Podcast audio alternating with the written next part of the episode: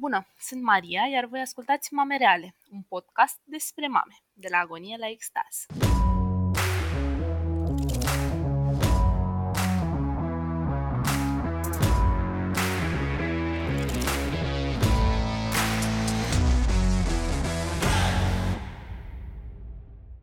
Mame reale spune povești fericite și triste deopotrivă, dar cel mai mult își dorește să spună povești care să demonstreze că femeile sunt făcute să lupte și să depășească momentele grele din viața lor. Așa cum ați auzit, o avem pe linie, cum s-ar spune pe Alina, este și Denisa cu noi, așa cum ne-a obișnuit, dar împreună cu ele mai avem și un invitat special, pe Irina, Irina Costea, care a venit astăzi la noi să ne povestească despre un subiect mai delicat, și anume depresia postpartum, realitate și mituri. Probabil cea mai mare frică legată de noi înșine după ce dăm naștere unei jucării este să nu picăm în depresie.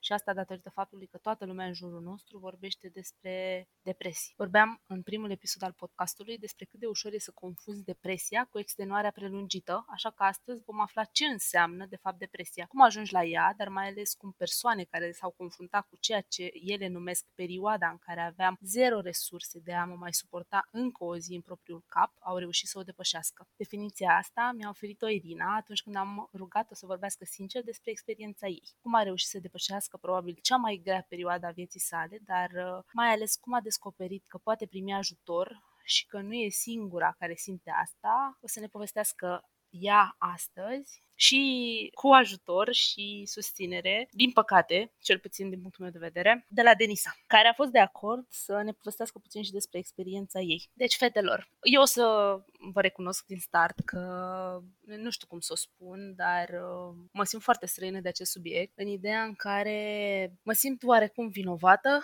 că nu pot să împărtășesc cu voi parte din experiență ca să vă înțeleg și să reușesc să vă ajut așa cum probabil ar trebui, dar pe de altă parte abia aștept să mă ajutați să înțeleg tot ce înseamnă conceptul ăsta și experiența voastră în legătură cu depresia, special ca să pot lega mai multe, în primul rând, în cap și pe urmă în uh, sufletul meu. Deci, cine începe, Irina? Bună, mulțumesc tare mult pentru invitație. O să încep așa cu faptul că eu am mai avut, la mine a mai fost prezentă partea asta de depresie, dar nu atât de puternică. Am avut un episod prin, prin 2016. Ăla a fost un, din ce mi-a explicat terapeuta la momentul respectiv, că a fost un a fost un episod plecat dintr-o anxietate cronică foarte puternică care era legat de mm, rana mea de abandon. După care mm, a venit copilul, iar mm, pentru noi a fost, pentru mine și pentru soțul meu, a fost o călătorie foarte complicată. Uh, de ce spun asta? Pentru că deși chiar am fost niște părinți uh, foarte informați, eu am făcut uh, și fac în continuare terapie, pentru mine terapia este ceva de igienă personală, e ceva ce toată lumea consider că ar trebui să facă. Chiar dacă făceam terapie la momentul respectiv și eram familiarizată și cu semnele depresiei și cu ce ar trebui să, cum ar trebui să fie viața cu un copil realist vorbind, cred că nimeni nu este pregătit cu adevărat până în momentul și probabil că s-ar putea să fiți de acord cu mine că indiferent cât citești și cât ești de pregătit și vezi în jurul tău, până nu trăiești venirea copilului, nu ești suficient de pregătit. La noi a venit uh, cu foarte multe alergii alimentare care au dat probleme foarte mari la somn, probleme cu cu scaunele, cu dermatita foarte nasoală pe corp, iar asta combinat cu problemele astea de somn foarte acute, deci la modul, uh, nu știu cum să zic, până la un an și ceva, ca să înțelegeți despre, despre ce vorbim, până la un an spre doi ani, de fapt. Literalmente, noi ne-am trezit la 10-20 de minute în fiecare noapte. Deci media noastră de somn a fost undeva la 2-3 ore, timp de 2 ani, dezlegat. Și să te trezești, dar nu doar să te trezești, ci să te trezești în urlete, să te trezești în... Uh, trebuie să legi în copilul ca să se calmeze. Eu efectiv aveam, nu știu cum să spun, uh, aveam o aversiune pur și simplu de ridicat copilul la vertical. Iar el fiind un copil cu alergii și reflux, îți dai seama că doar așa, doar așa vrea să doarmă. Și până la un an, de exemplu, toate somnurile de zi și le-a făcut în sistemul de purtare. A fost un copil care a avut nevoie de foarte mult contact, iar la un moment dat pe mine treaba asta m-a... știi cum e, vrei și tu să poți să mănânci fără să urle cineva că vrea la tine. Și acum că trec din nou prin, prin filtrul gândirii, mă uit în urmă și îmi dau seama că sentimentul predominant a fost ăsta de neputință, că nu am niciun fel de influență, nu că control, influență asupra a ceea ce se întâmplă cu viața mea. Mi se părea că este pur și simplu un cerc vicios din care pur și simplu nu pot să ies. Iar greutatea asta și presiunea asta a faptului că pur și simplu nu vedeam când auzeam în jurul meu, când toată lumea îmi spunea o să vezi că o să crească, o să doarmă. Copilul meu are 2 ani și jumătate și încă nu doarme cum trebuie, adică cum trebuie. Na, se trezește destul de des, se trezește foarte dimineață. E pur și simplu un sentiment, pentru mine a fost un sentiment de neputință, dar uh, eu eram și ceea ce psihologia numește un depresiv funcțional. În sensul în care vedeai că sunt obosită, dar nu puteai să-ți dai seama cam ce e în capul meu și cam cât de grav este. În sensul în care nu știu câtă lume din jurul meu și-a dat seama că eu i-am fost la un pas de sinucidere. Asta pot să spun, pot să confirm că nu, e foarte greu să-ți dai seama. Practic tu erai pe pilot automat ca să da, înțelegem. Exact așa, fix pe pilot automat. Pur și simplu făceam lucrurile din inerție, dar în momentul în care, uh, deci nu mă, să nu mă înțelegi greșit, nici măcar nu eram tristă. Deci depresia nu înseamnă să fii trist. Era neutru. Eram pur și simplu amorțită. Și cu toate astea, nu știu cum să zic, în momentul în care se repeta același film și același film este, practic, depresia înseamnă să fii într-un loop din ăsta de pesimism pesimism, uh, cel puțin așa a fost la mine, uh, pesimism continuu în care pur și simplu nu mai vezi. Efectiv, nu poți să te mai bucuri de nimic. La un moment dat ajunsesem din punct de vedere sentimente, speranțe, eram letargic. Pur și simplu eram letargic. Și cum, cum ai spus și tu, da, eram pe pilot automat pentru că noi uh, ne-am mutat și uh, ne-am mutat în Germania când Lucas avea 8 luni și eram singuri, adică suntem singuri. Noi nu avem acest uh, lux de a ne îmbolnăvi amândoi deodată. Gândește-te că avea o grămadă de alergii alimentare și trebuia tot timpul să-i gătesc separat, deci eu stăteam, cred că găteam de 3-4 ori pe zi. Copiii cu alergii alimentare sunt foarte picky, la mâncare, pentru că este modul lor natural de a se proteja de alimentele care conțin alergeni. Orice dinte ieșea era crunt, oribil. Deci nu știu cum să zic. Efectiv pot să spun că în primul an și pentru mine reprezintă un mare mm, sentiment de vinovăție. Faptul că eu nu am putut să mă bucur de copilul meu în primul an și ceva. Când ți-ai dat seama că e vorba de depresie sau ți-a spus cineva că e vorba de depresie și bănuiam. Oricum tu erai, uh, deci ne-ai spus că erai uh, cumva amorțită, dar uh, asta nu te făcea să nu-ți dai seama prin ce treci și pur și simplu să nu acționezi din, în niciun mod și să accepti și să mergi mai departe. Când ți-ai dat sau cum s-a întâmplat? În decembrie 2019, Lucas a avut o, deci avea un an, un an și o lună, a avut o perioadă de o lună de zile în care a fost foarte bolnav, la modul în care a făcut trei otite într-o lună și Crăciunul, Revelionul, ni le-am petrecut la camera de, la camera de gardă. A avut otitele astea și a avut și un virus la stomac. Aici nu-ți dă nimeni antibiotic dacă copilul are și ceva viral. Adică el făcea, avea infecție la ambele urechi, dar mi-au spus până nu-i trece virusul la stomac, eu nu am cum să-ți dau antibiotic. Și a fost așa un cerc vicios, foarte, foarte nasol și după care, pur și simplu, nu știu cum să spun, deci nu mai suportam noaptea, deși știam că este săracul, îți dai seama ce durere avea și așa, pur și simplu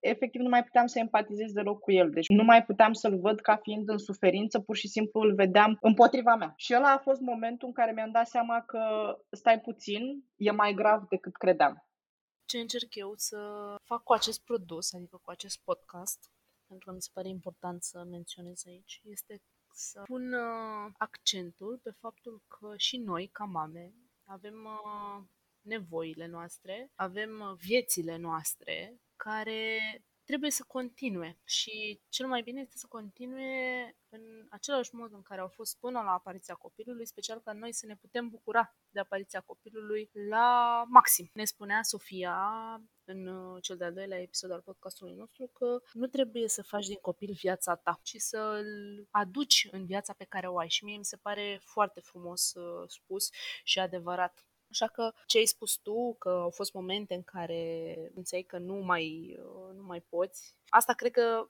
se întâmplă oricărei mame, nu doar celor care trec printr-o depresie, pentru că asta mi s-a întâmplat și mie. Experiența dinților cred că nu e plăcută pentru nimeni, nici pentru copii, nici pentru mame sau părinți. Și am trecut cu toate prin asta, așa că sunt sigură că toate avem o noapte pe care am decretat-o cea mai oribilă noapte din viața noastră. Da, la mine erau toate la fel, asta era problema. Adică înțeleg ce zici și ai dreptate când îmi spui că noi trebuie să aducem copilul în viața noastră, nu trebuie să ne formăm viața în jurul copilului, dar cred că există și excepții. Chiar cred că la fiecare dintre noi este diferit, fiecare dintre noi odată că venim cu bagajele noastre din spate, dar pe de altă parte și situația este de așa natură. De exemplu, eu am fost singură, soțul meu era la muncă, eu nu dormeam noaptea, țineam același regim pe care îl ținea și el, asta înseamnă că absolut orice mâncam trebuia să fie făcut de mine, pentru mine, găteam pentru el, găteam pentru noi. Noaptea stăteam cu el. Era și partea de anxietate care pentru mine a fost foarte, foarte mare. Un copil care uh, plânge non-stop și care deci nu e vorba doar despre o noapte, este vorba despre faptul că el a plâns foarte mult în general, și ziua și noaptea. Tot timpul am avut impresia că este ceva mai mult cu el și am avut această teamă că este ceva foarte în neregulă cu el. Este o continuitate, practic. Exact. Nu, nu e o noapte, e o chestie continuă.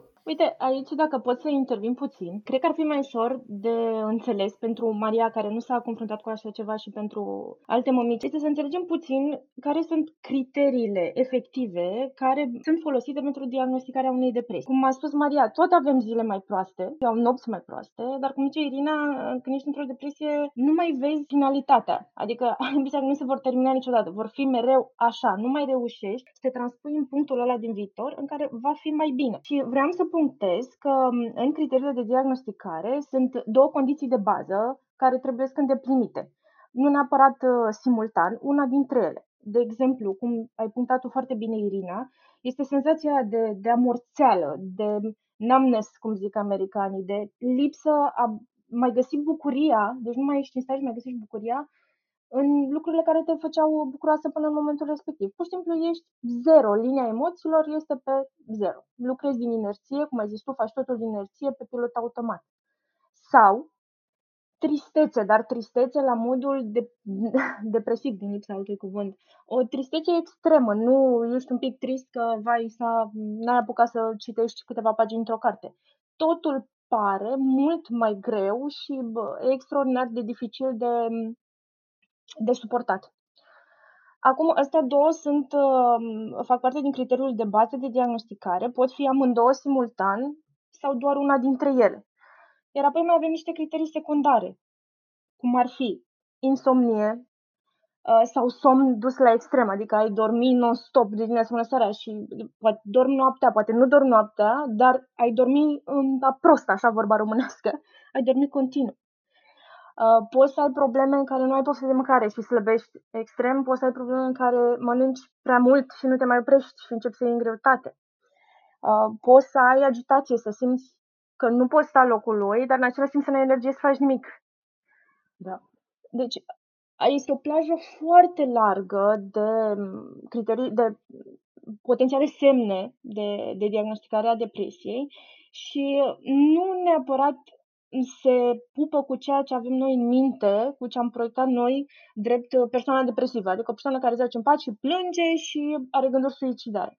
Nu neapărat. Cum... Nu știu dacă am plâns de trei ori în, uh, în perioada aia. Exact, cum ai zis tu, lumea în exterior nu realiza că tu ești depresivă. Erai, cum ai spus tu, uh, depresivă funcțională. Pentru că și depresia asta sunt mai multe grade. Poți avea o depresie ușoară, medie sau severă. Culmea, am făcut un pic de research înainte să discutăm noi și am uh, citit că doar 5% din persoanele depresive, deci diagnosticate efectiv cu depresie, au gânduri suicidare. Deci nici măcar nu este obligatoriu să ai un gând suicidar ca să fii diagnosticată cu depresie și cred că multe mămici rămân nediagnosticate pentru că se gândesc nu e chiar atât de grav, nu e chiar atât de rău, pentru că, uite, încă nu m-am gândit să fac asta. E probabil sunt doar obosită, probabil și își minimalizează emoțiile și invalidează sentimentele și pentru ceilalți din exterior, iarăși e foarte greu de observat uneori pentru că nu arată exact cum ne imaginam sau suntem pe pilot automat și facem să pare că totul e ok când de fapt nu este.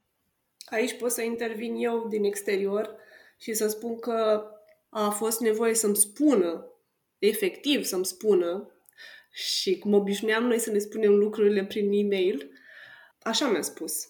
Și abia atunci, uh, efectiv, am putut să înțeleg, dar nu să înțeleg, pentru că n-am cum să înțeleg ceea ce nu trăiesc dar să încerc să o înțeleg mai mult și să înțeleg ce e dincolo de ce îmi expunea ea în fiecare zi. Și mm, să iau uh, literalmente mot toate cuvintele pe care mi le spunea ea și toate replicile și din nou din exterior, cel mai nașpa lucru, cel mai nașpa sentiment și eu ca mamă, că eram uh, însărcinată, apoi am născut, încercam să fiu acolo și nu reușeam. E foarte greu să uh, empatizezi la modul real cu o persoană care trece prin depresie și să o înțelegi la modul real, iar sentimentul de, de neputință e groaznic. Credeți-mă, din exterior am simțit că mă dor părți ale corpului care nu știam că există pentru ea. Um, cred că aici mai e important, um, aș vrea să menționez și, evident, tot în experiența mea, cele mai cumva greșite lucruri pe care poți să îi le spui unui om care vine și îți spune, băi, nu mai pot, literalmente nu mai pot, este să spui, o să treacă, o să fie bine, hai dragă că și alții au făcut copii, este minimizarea sentimentelor și lucrurilor pe pe care le simți, când vine cineva și spune lucrul ăsta, nu-ți face decât să-ți dea sentimentul că ești greșit. Că alții știu mai bine ce ar trebui tu să simți și tu de ce nu te simți așa cum spun alții că ar trebui să te simți? De ce nu poți să fii și tu ca mamele din jurul tău care se bucură de copii și uite ce frumos se joacă cu ei și fac toate lucrurile pe care le fac și tu ești prinsă într-un cerc vicios în care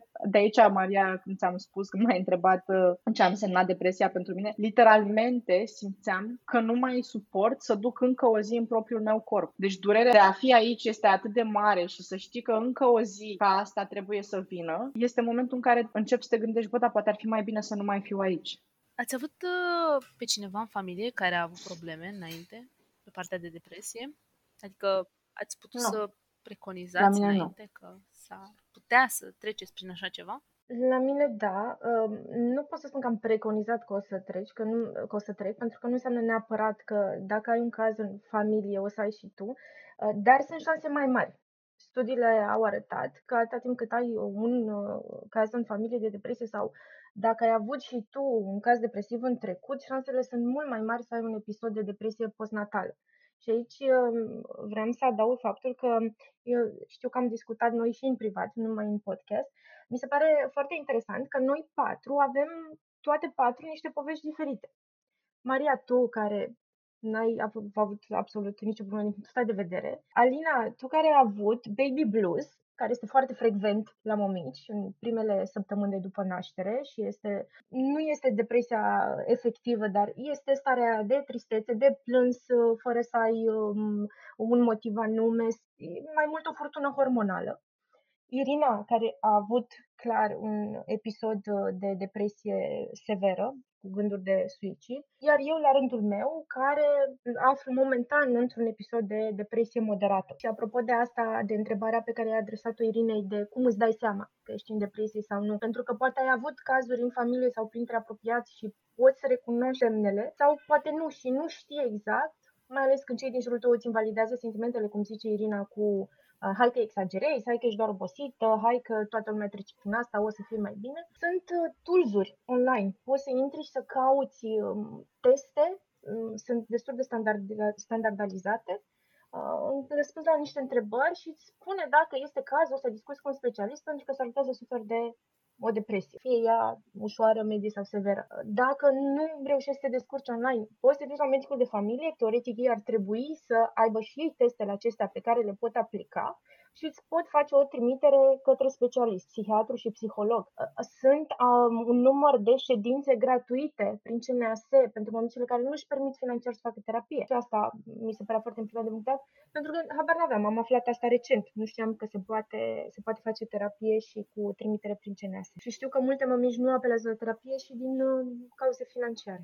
Uite, eu pe partea asta am avut noroc cu psihologul, terapeutul de la Regina Maria, cu care am ținut legătura și așa mi-am dat eu seama de baby blues, de depresie, de ceea ce simțeam eu. Și apoi uh, trăind lângă Irina cu Irina constant să pot să fac deosebirea între ceea ce simt eu versus ce simte ea. Și cred că doar un, nu știu, din punctul meu de vedere, doar un terapeut poate efectiv să te ajute să-ți dai seama unde ești, nu să să răspundă la întrebări sau mai știu ce, dar să-ți dai seama măcar unde ești. Aș vrea să menționez aici că uh, treaba asta cu baby blues, în principiu apare la majoritatea mamelor, iar ea se datorează scăderii bruște de hormoni. Deci acolo este strict o chestie de chimicale. Da, și apare în primele două, trei săptămâni, câte, primele săptămâni după naștere și de obicei dispare de la sine. Exact cum apare, așa dispare. De asta a fost și la mine. Mie a fost vreo două săptămâni. Tu știi, Irina, că în primele două săptămâni, mai ales cum a fost după naștere,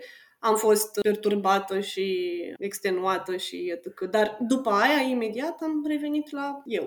Eu țin minte la prima naștere că se uita soțul la mine și efectiv mi-a pușa plânsul. Dar instant. Da. Și dacă mă întreba, dar de ce plângi? Zic, nu știu, nu știu, pur și simplu. Deci, efectiv, plângeam cu lacrimi de crocodil, fără să mă pot opri și nu știam să spun de ce. Asta a fost în, în primele săptămâni. În schimb, la depresie este altceva. Cum zicea Irina, ea poate n-a plâns decât de trei ori. Nici eu nu pot să spun că plâng extraordinar de mult, dar este tristețea aia câteodată sau detașarea aia totală, de nu mai găsești bucurie în nimic, în nimic. Deci, total, exact. Și apare, de obicei, după primele săptămâni, dar poate apărea oricând până la un an. Am mai auzit uh, fraze de genul, ei, dar are 11 luni copilul, acum te-a apucat depresia, acum poți zici că e depresie postpartum. Poate apărea oricând, în primul an de după naștere.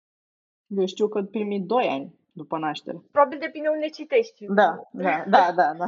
Ideea e că se poate. Deci se poate și mai târziu. În, în general, depresia postpartum apare oricum după primele săptămâni, dar se poate să apară oricând cum ai spus și tu, până la 2 ani după naștere. Denisa, ai experimentat acele sentimente și după nașterea băiatului tău? Um, am simțit uh, baby blues uh, mult mai pregnant la puști decât la, la bebelușă. Uh, am avut și atunci o depresie ușoară. De menționat că eu nu le-am diagnosticat oficial la terapeut. Deci diagnosticarea a fost uh, făcută de mine pe site-uri Uh, am făcut terapie, nu atunci imediat, dar uh, am făcut uh, cam la un an. Tot așa, mi s-a părut că s-a declanșat ca și la bebelușă, nu în primele luni, după 6-7 luni, când a început să se strângă oboseala, când a început să strângă nopțile nedormite. Pentru că, cum ai spus tu, Maria, ok, toate mamele au lipsă de somn, lipsa timpului pentru ele, e greu să facă de toate.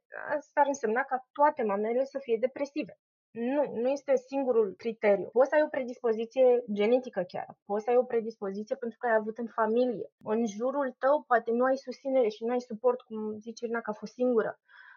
Dacă ai avut o sarcină grea, eu am suferit de anxietate destul de puternică în sarcina cu bebelușa pentru că pierdusem două sarcini înainte și mi-era teamă să nu se mai întâmple ceva. Dacă ai avut o naștere traumatizantă cu probleme, intervenții, nu știu, cezariană de urgență sau nu știu eu ce, dacă ai un copil care are probleme de sănătate, cum spune Irina, alergii. Pe, cu Irina empatizez maxim pentru că la mine ambii copii au alergii și nu numai că trebuia să gătesc pentru un copil cu niște alergii, pentru mine separat, alăptând și pentru soț separat, dar mai aveam încă un copil cu alte alergii și trebuia să gătesc și pentru el diferit. Este tot stresul ăsta, sunt factori cumulați care pot agrava uh, și mări șansele la, la face o depresie. Da, pot să zic că la mine, exact cum ai spus tu, că la tine a apărut după 6-7 luni. La mine apogeul cu gândurile de suicid a fost când Lucas avea un an și două luni. Adică eu eram, cumva, a fost exact cum spui tu, a fost un build-up de lucruri și asta e cumva că vine încă una și încă una și încă una. Literalmente nu se mai opreau.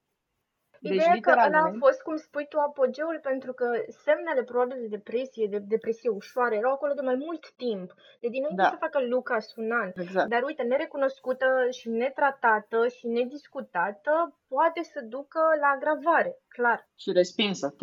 Exact, exact. exact.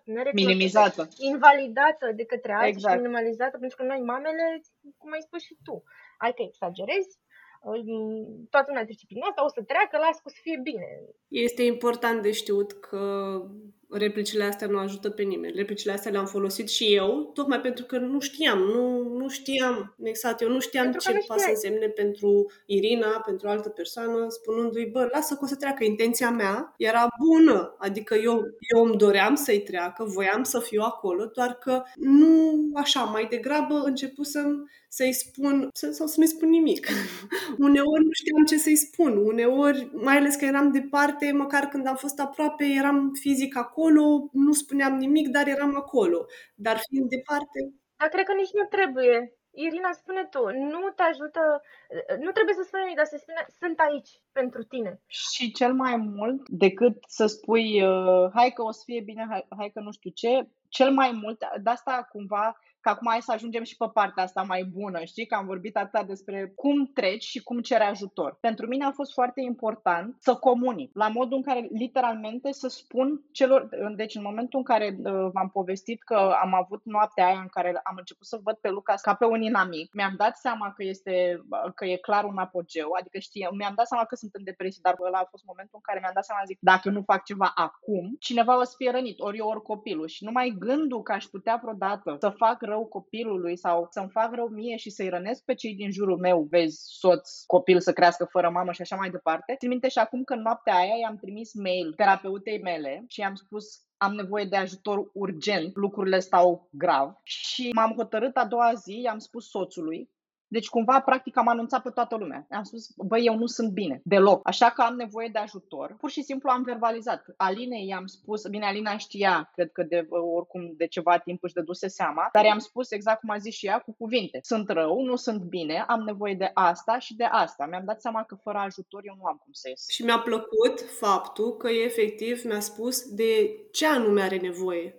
Când îi spuneam că te înțeleg, hai că o să treacă, nu, îmi spunea, nu-mi spune chestiile astea, nu mai vreau să mai aud, nu mai vreau, că la tine e mai simplu. Pentru că realitatea asta era, la mine era într-adevăr mai simplu.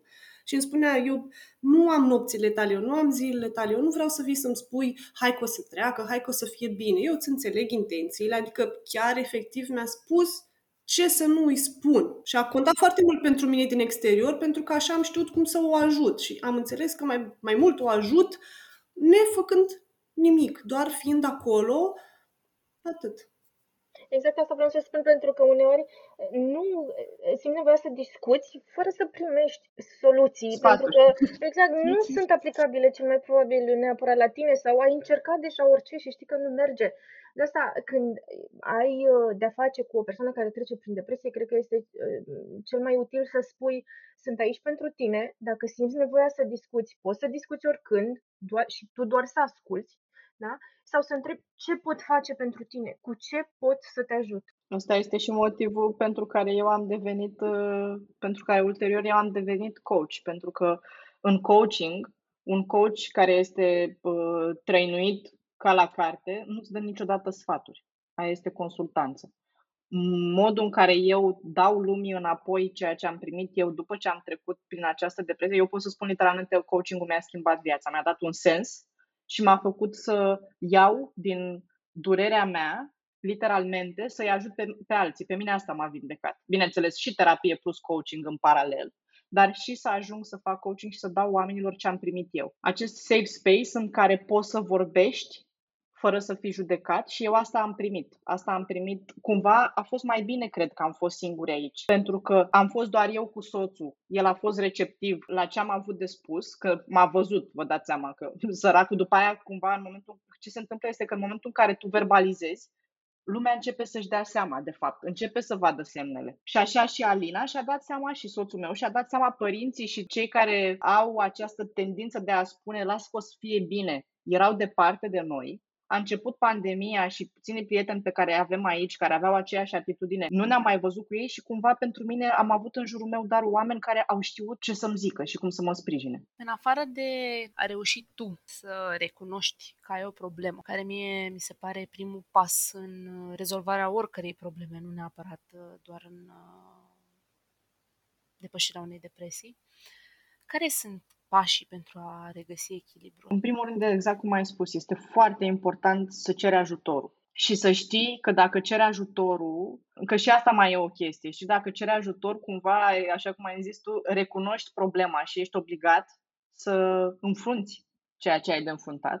Odată, cere ajutorul. Doi, în momentul în care obții ajutorul, primește-l. Asta este o chestie foarte importantă și o observ și în terapie și o observ și în coaching. Oamenii care nu sunt pregătiți să primească ajutor, orice ar face terapeutul, dacă tu nu ești în momentul în care să primești ajutorul, nu prea are cum să te ajute. Și de asta e important să te înconjori de lume și să comunici ce ai, ce se întâmplă cu tine, ca lumea din jurul tău să știe cum să se ajusteze și să iei fiecare zi pe rând. Pe mine asta m-a ajutat cel mai mult. Literalmente să iau fiecare zi așa cum e, fără să am așteptări așteptări de la poate mâine doarme sau las că nici mâine nu o să doarmă. Literalmente să mă trezesc și să iau fiecare moment pas cu pas. Cred că în formele astea ușoare se poate trece și prin propriile resurse peste, dar trebuie să faci mult self-care te ocupi de tine, să te pui pe tine ca mamă pe primul plan. Sportul ajută, dormitul, știu că nu se poate noaptea, dar dai copilul în weekend, îl dai soțului și spui stai o oră să trag un pui de somn. Deci every little bit counts, cum zic americanii. Fă ceva ce îți place, încearcă să citești, încearcă să vezi un serial, încearcă să ieși afară în natură. O baie de 20 de minute lungă, nu un duș rapid de 3 minute în care ai tolit-o după repede pe ușă că să nu plângă copilul. Mult, mult self-care, mult self-care, odihnă și sport. Cam asta ar fi pentru forme ușoare. Dar apoi când vorbim de forme medii și deja severe, fără terapie nu se poate din punctul meu de vedere. Pentru că tu ai, cum zicea mm, Irina într-o altă discuție, la un moment dat ai blind spots, tu nu le vezi, tu nu-ți dai seama. Și ai nevoie de cineva din exterior să te îndrume în direcția în care poți să, să faci față din nou sentimentelor tale și să ieși din, din punctul în care ești. Aș vrea să continui la ce ai zis tu, este faptul că depresia este o boală. Deci dacă ești, nu știu, dacă ai probleme cu ficatul, nu încerci să bei tu ceaiuri de știu eu de care, te duci la doctor. N-aș băga mâna în foc că românii se duc la doctor. mai, ales, mai ales când vine vorba de depresie. Pariu, vreți să facem un experiment? Scriem toate pe Instagram ce remedii naturiste aveți pentru problemele de ficat să vedem ce răspunsuri primim? Nu, serios, eu chiar sunt curioasă. Da. Pentru că sunt sigur că ceaiul de coada șoricelului va fi în top. Da, da, da. și pe lângă asta o să fie aia, bea și tu o limonadă care are vitamina C. Mănâncă mai sănătos, bag o salată.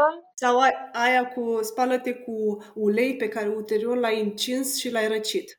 Deci, Dumnezeule, Doamne! Bă, n-am auzit asta, dar... o, oh, fetelor, ce-mi povestesc Cred că trebuie să scăpăm puțin și de stigmatul ăsta de a merge la terapeut. Dar ce, domnule, sunt nebun? Ce am să merg? Nu sunt nebună. Cum să mă duc eu la, la psiholog? Ce ai?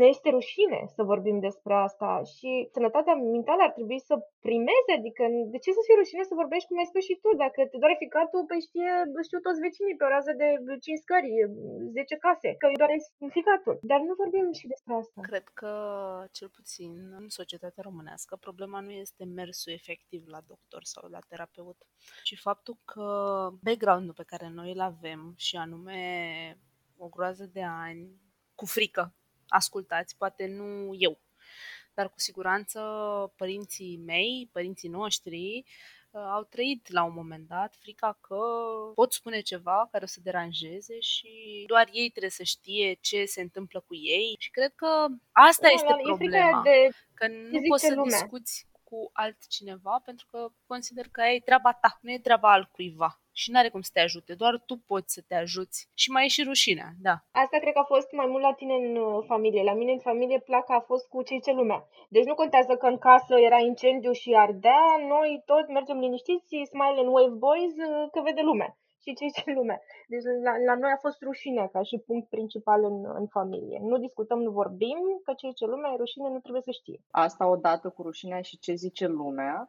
Și cred că mai e aici o chestie foarte importantă cu vulnerabilitatea. Deci noi suntem crescuți și mediul în care, în societatea în care noi am crescut, nu acceptă vulnerabilitatea ca fiind ceva ok.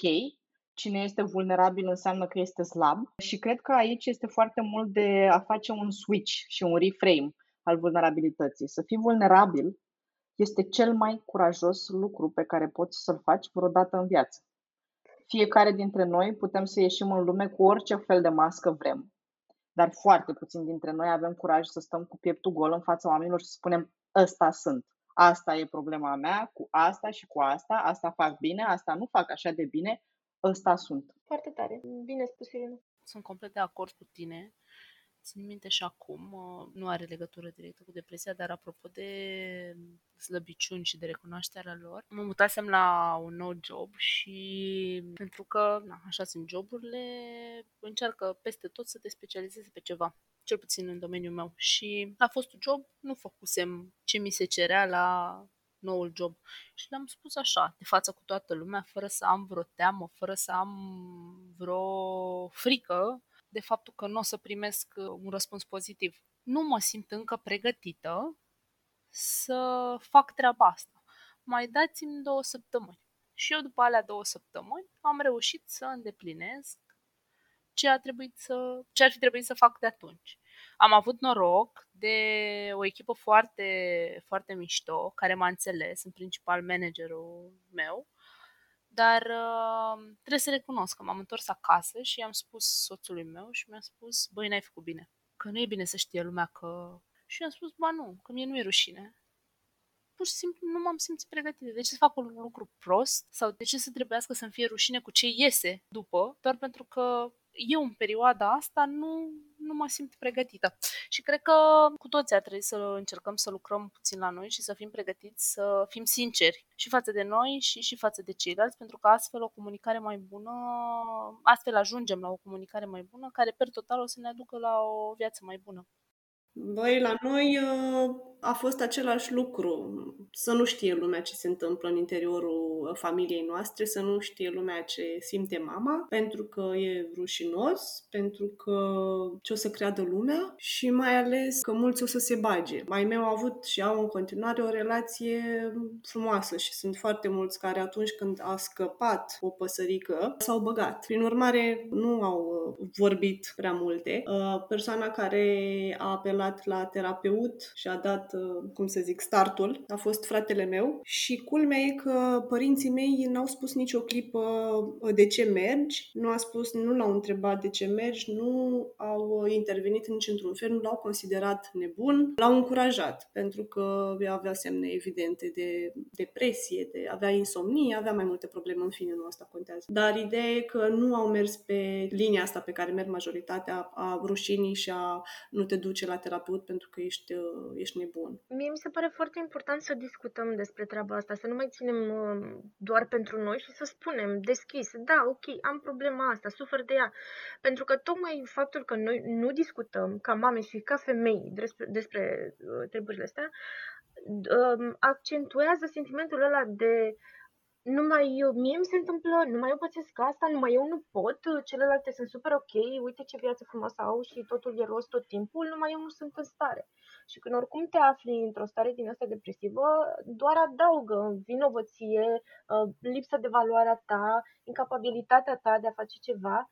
În schimb, dacă am vorbit mai deschis, am reușit și să cunoaștem semnele da? să le recunoaștem la noi, poate, și poate am reușit să, să ne simțim mai incluse, să zicem, ok, nu doar eu trec prin asta, și să găsești un pic de resurse, să scoți capul sau să discuți cu cineva care să te ajute, să te îndrume, poate, sau doar să te asculte și să reușești uh, să ieși din depresie. Uh, cred că o chestie foarte mișto care se întâmplă exact cum a povestit Maria. Uh, deci în, în povestea asta ei a zis o chestie care mie mi-a plăcut foarte mult și faptul că a avut curajul să spună asta și a spus, băi, mie nu mi este rușine. Nu știu dacă ați observat, sau doar bănuiesc că nu doar mie mi se întâmplă, în momentul în care oamenii au curajul să fie vulnerabili unul cu altul, atunci se creează cele mai autentice conexiuni. Doar atunci, când cad măștile. Eu cred că ăsta este succesul unei relații uh, de durată. Fie că e vorba de prietenie, exact. fie că e vorba da. de iubire, fie că e vorba de familie, chiar și de job. Pentru că peste tot, vrem, nu vrem, trebuie să fim echipe. Și nu ai cum să faci echipă cu cineva pe care, pe, în care nu ai încredere și pe care nu-l cunoști. Și apropo de echipe, cum au uh, influențat relația cu partenerii voștri? Nu zic uh, neapărat dacă au fost supportive sau nu. Zic pur și simplu, cum ați văzut voi, cum vedeți relația voastră cu partenerul în momentul în care erați în perioada depresiei, în care treceați prin depresie, cum ați văzut uh, relația voastră cu ei după ce ați depășit depresia? La mine, norocul sau ghinionul face că ambele episoade depresive au fost, uh, au fost în relație cu soțul meu.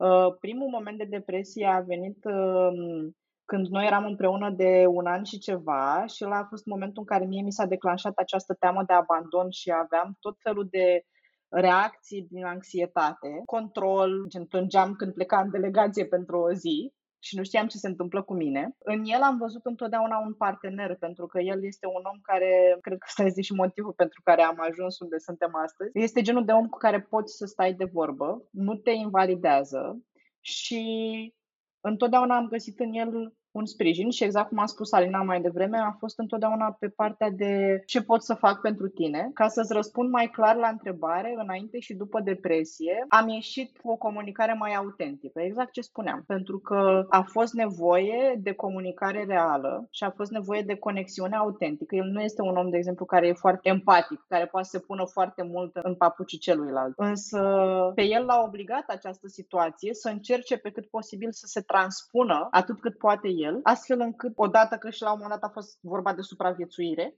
da? deci literalmente, și asta a, fost, a adus foarte multă nevoie de comunicare autentică. Și asta se vede în relația noastră de acum. Suntem, cred că, într-un punct în care nu am fost niciodată atât de mult autentici cum suntem acum. Ro, efectiv, cruzi. Da, cruzi în sensul de așa cum simțim pur și simplu, fără să ne fie teamă că unul îl judecă pe celălalt. Pentru că, exact cum ai spus tu, Maria, suntem o echipă și scopul nostru nu este să fim unul împotriva celuilalt și să ne certăm că unul câștigă cearta. Dacă unul câștigă, altul pierde. Și pentru noi asta a fost. Ne-a, ne-a unit foarte tare și deși au fost niște momente extrem de grele, când am ieșit pe partea cealaltă am ieșit mai autentici și mai originali unul cu celălalt.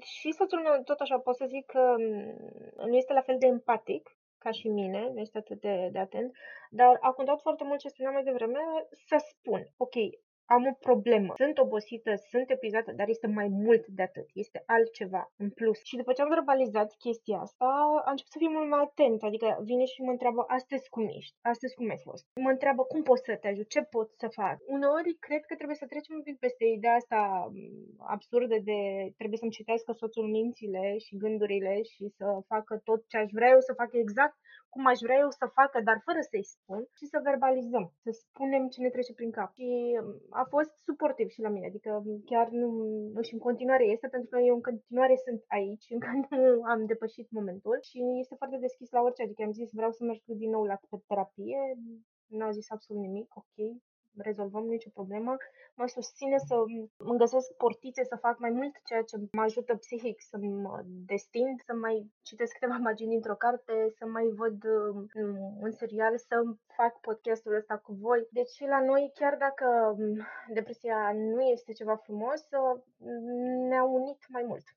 Eu aș vrea să mai adaug aici, apropo de mame reale, și o să vă mai spun faptul că noi încă ne revenim ca și cuplu. Deci pentru mine asta a fost o, dată, vă dați seama, din cauza lipsei acute de somn la amândoi. Noi am fost continuu într-un survival mode și ce s-a întâmplat a fost că în perioada mea de refacere, adică în ultimul an, noi am crescut destul de diferit, ca să spun așa, în direcții diferite. Iar acum trebuie să recunosc că este foarte mult o muncă de regăsire. Pur și simplu, acum ne luăm să ne cunoaștem din nou pentru că am ajuns la concluzia că am crescut un pic diferit și că este nevoie să o luăm pas cu pas. Am ajuns într-un punct în care comunicăm foarte autentic dar încă nu ne-am uh, regăsit total. Încă ne căutăm identitatea ca și cuplu care a trecut prin, printr-un episod de genul ăsta. Și mi se pare important de menționat, ca să nu menționez doar că, vai ce ne-am apropiat. Da, ne-am apropiat, dar uh, este un challenge în continuare. Și că toți suntem aici pe lucruri importante de menționat, că cred că să putem să o ținem așa până mâine. Uh, iarăși este foarte important de menționat că starea depresivă afectează foarte tare libidoul. Și dacă nu discuți asta cu partenerul și să explici că nu are legătură efectiv cu el, da? deci nu, e, nu este din cauza lui, nu este vina lui, nu este faptul că te mai atrage el, ci pur și simplu creierul tău nu mai este pe frecvența pe care trebuia și libidoul a scăzut, pot apărea discuții. Deci e foarte important să comunici. Așa este. Și să înțeleagă și el și să aibă răbdare. Să nu ia personal. Ce mai vreau eu să vă întreb este, după cât timp ați reușit voi să puteți avea discuția asta cu mine, pentru că mie mi se pare un subiect foarte, foarte delicat, care necesită o tărie de caracter um, cu adevărat pe culmile ei și mă întreb cum ați reușit să faceți Eu n-am treaba asta? Eu n-am treabă. Adică după ce am simțit ce am simțit, a fost cumva și motorul pe care l-a simțit Irina. Din uh, dorința, din drive-ul de a nu mai simți și alte mame la fel sau de a nu se mai simți singure sau de a găsi resurse să iasă din chestia asta, eu sunt nevoia să vorbesc cu toate mame. Le spun tuturor. Ai grijă că, că s-ar putea să ai depresie, dar e ok. Deci poți să vorbești cu mine dacă vrei. Deci nu. Nu vreau să sperii în ideea asta, ok, ai grijă că o să urmeze, vai, cum o să te simți. Nu, dar menționez, mai ales dacă discut cu mame care chiar zilele trecute mi-a scris o mămică în particular și mi-a spus, vai, ce mă regăsesc în postările tale pentru că, uite, vorbești despre cât de greu ți este, despre faptul că nu iubești întotdeauna maternitatea și credeam că numai eu simt așa și numai, numai mie mi se întâmplă că văd de jur mame cu totul ok, totul roz, totul frumos și mă simțeam eu greșită, cum spune Irina.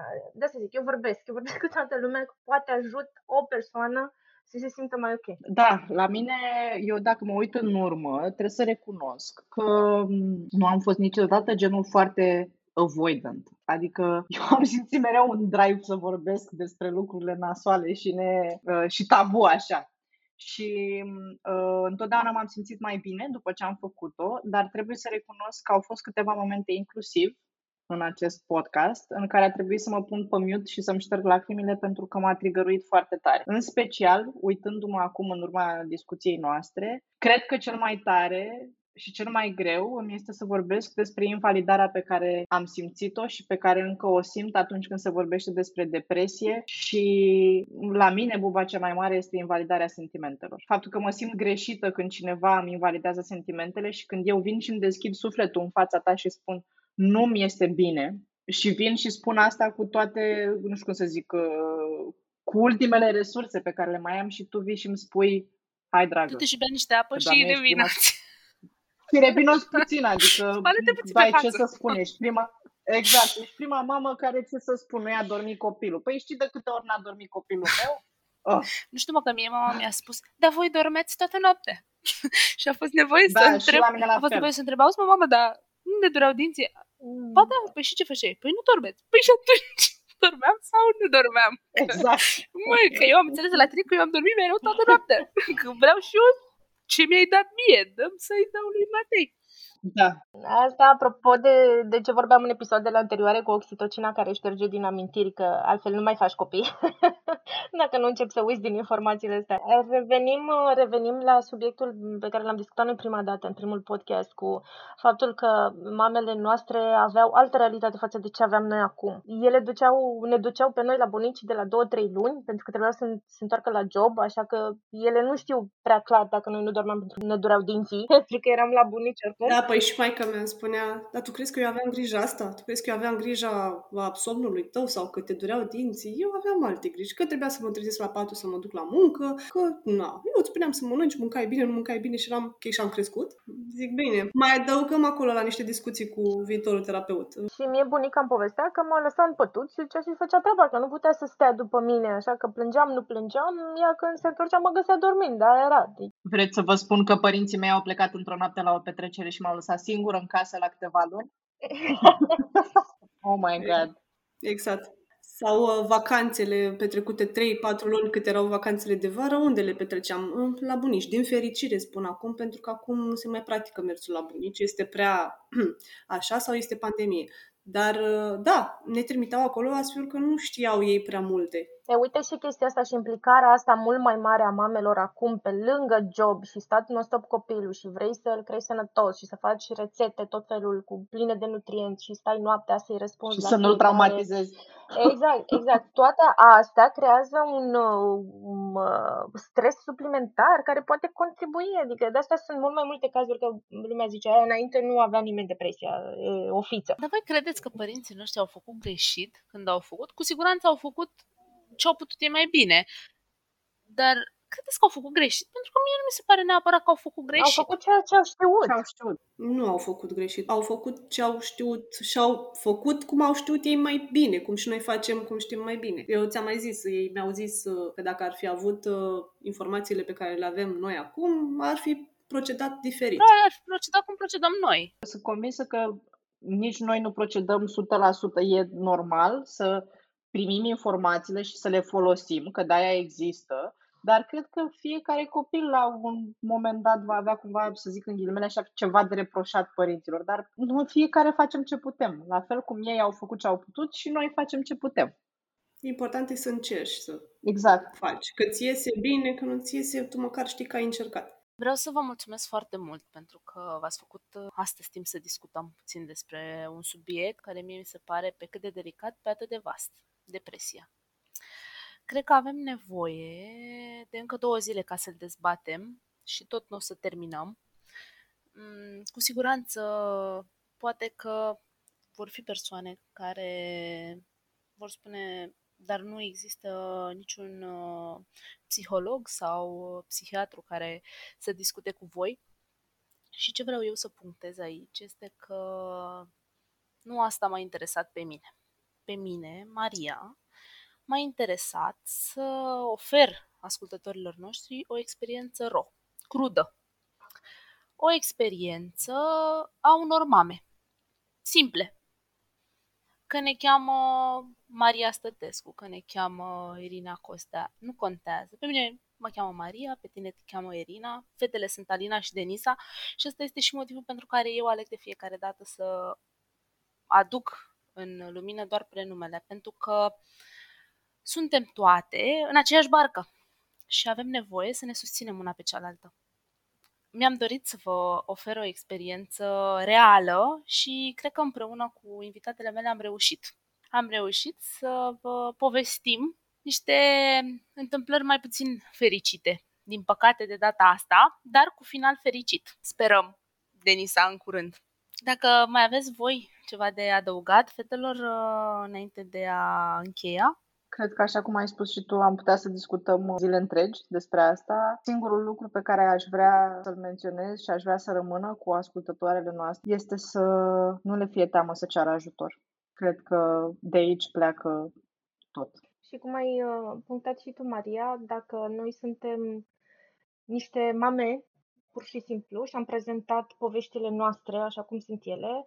Dacă dintre persoanele care ne ascultă simte cineva gânduri suicidare sau uh, de a, dorința de a-și face rău propriului copil, contactați de urgență un doctor, că este medicul de familie, că este psiholog, că este un psihiatru sau spuneți unui membru al familiei. Nu ezitați, să nu vă fie rușine, să nu fie teamă, cereți ajutorul. Și din exterior, încercați să empatizați mai mult cu persoanele care trec prin depresie. Întrebați dacă sunt ok, ascultați încercați să nu dați sfaturi dacă voi nu ați trăit ceea ce ei trăiesc, dar fiți acolo.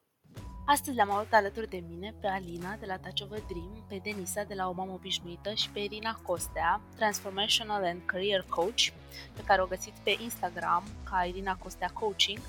Și eu mă declar mulțumită că am uh, strâns mult mai multă informație decât mi-am imaginat vreodată. Acum pot spune că mă simt 10% pregătită să empatizez cu această problemă reală, care, așa cum au menționat și fetele, de fapt este o boală. Sperăm să ne ascultați și de acum înainte, chiar dacă acest episod a fost puțin mai diferit față de ce v-am obișnuit, pentru că subiectele pe care noi le discutăm aici sunt subiecte reale și mie asta mi se pare cel mai important, să auzim noi ca mame.